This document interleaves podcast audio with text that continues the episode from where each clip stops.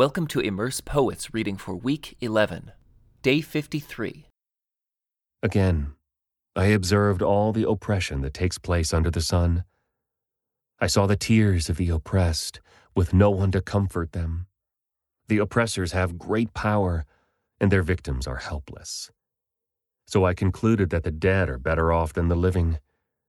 But most fortunate of all are those who are not yet born for they have not seen all the evil that is done under the sun. Then I observe that most people are motivated to success because they envy their neighbors, but this too is meaningless, like chasing the wind. Fools fold their idle hands, leading them to ruin. And yet, better to have one handful with quietness than two handfuls with hard work and chasing the wind. I observed yet another example of something meaningless under the sun. This is the case of a man who is all alone, without a child or a brother, yet who works hard to gain as much wealth as he can. But then he asks himself, Who am I working for? Why am I giving up so much pleasure now? It is all so meaningless and depressing. Two people are better off than one, for they can help each other succeed. If one person falls, the other can reach out and help. But someone who falls alone is in real trouble. Likewise, two people lying close together can keep each other warm. But how can one be warm alone? A person standing alone can be attacked and defeated, but two can stand back to back and conquer. Three are even better, for a triple braided cord is not easily broken. It is better to be a poor but wise youth than an old and foolish king who refuses all advice. Such a youth could rise from poverty and succeed. He might even become king, though he has been in prison. But then everyone rushes to the side of yet another youth who replaces him. Endless crowds stand around him. But then another generation grows up and rejects him too. So it is all meaningless, like chasing the wind. As you enter the house of God, keep your ears open and your mouth shut.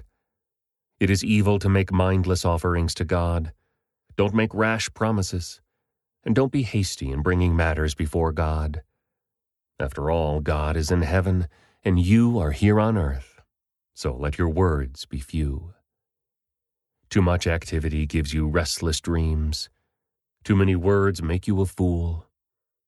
When you make a promise to God, don't delay in following through, for God takes no pleasure in fools. Keep all the promises you make to Him. It is better to say nothing than to make a promise and not keep it. Don't let your mouth make you sin, and don't defend yourself by telling the temple messenger that the promise you made was a mistake. That would make God angry, and He might wipe out everything you have achieved. Talk is cheap like daydreams and other useless activities. Fear God instead. Don't be surprised if you see a poor person being oppressed by the powerful, and if justice is being miscarried throughout the land. For every official is under orders from higher up, and matters of justice get lost in red tape and bureaucracy. Even the king milks the land for his own profit. Those who love money will never have enough. How meaningless to think that wealth brings true happiness.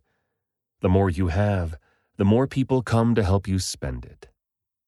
So, what good is wealth? Except perhaps to watch it slip through your fingers. People who work hard sleep well, whether they eat little or much. But the rich seldom get a good night's sleep. There is another serious problem I have seen under the sun.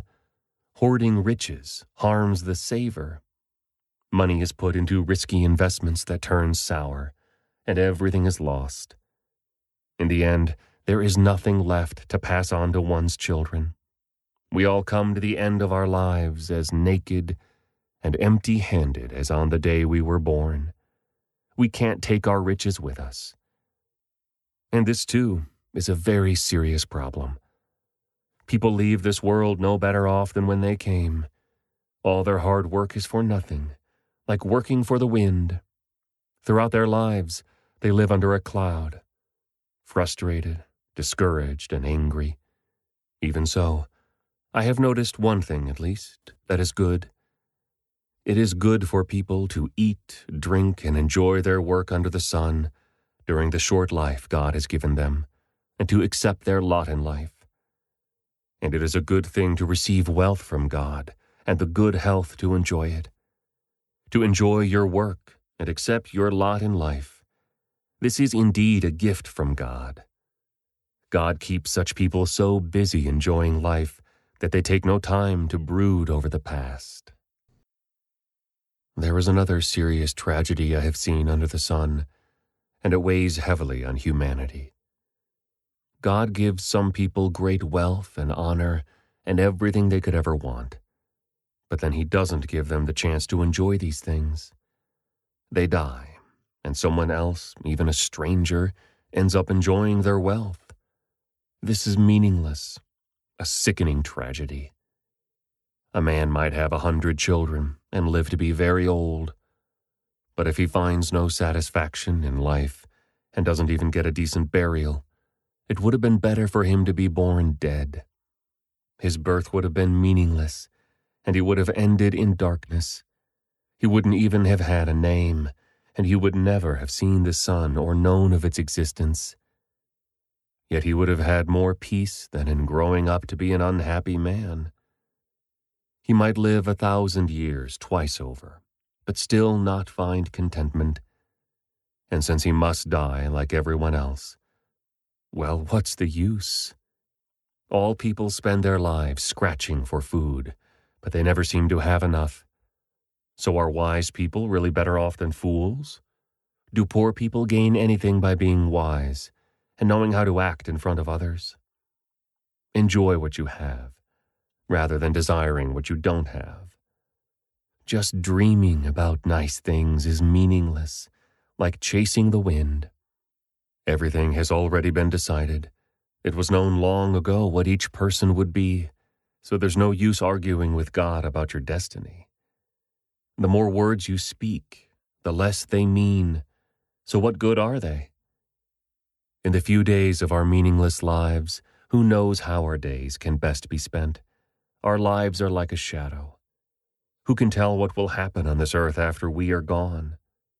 A good reputation is more valuable than costly perfume, and the day you die is better than the day you are born. Better to spend your time at funerals than at parties. After all, everyone dies, so the living should take this to heart.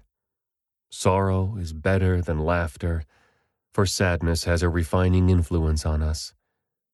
A wise person thinks a lot about death, while a fool thinks only about having a good time. Better to be criticized by a wise person than to be praised by a fool. A fool's laughter is quickly gone, like thorns crackling in a fire. This also is meaningless. Extortion turns wise people into fools and bribes corrupt the heart.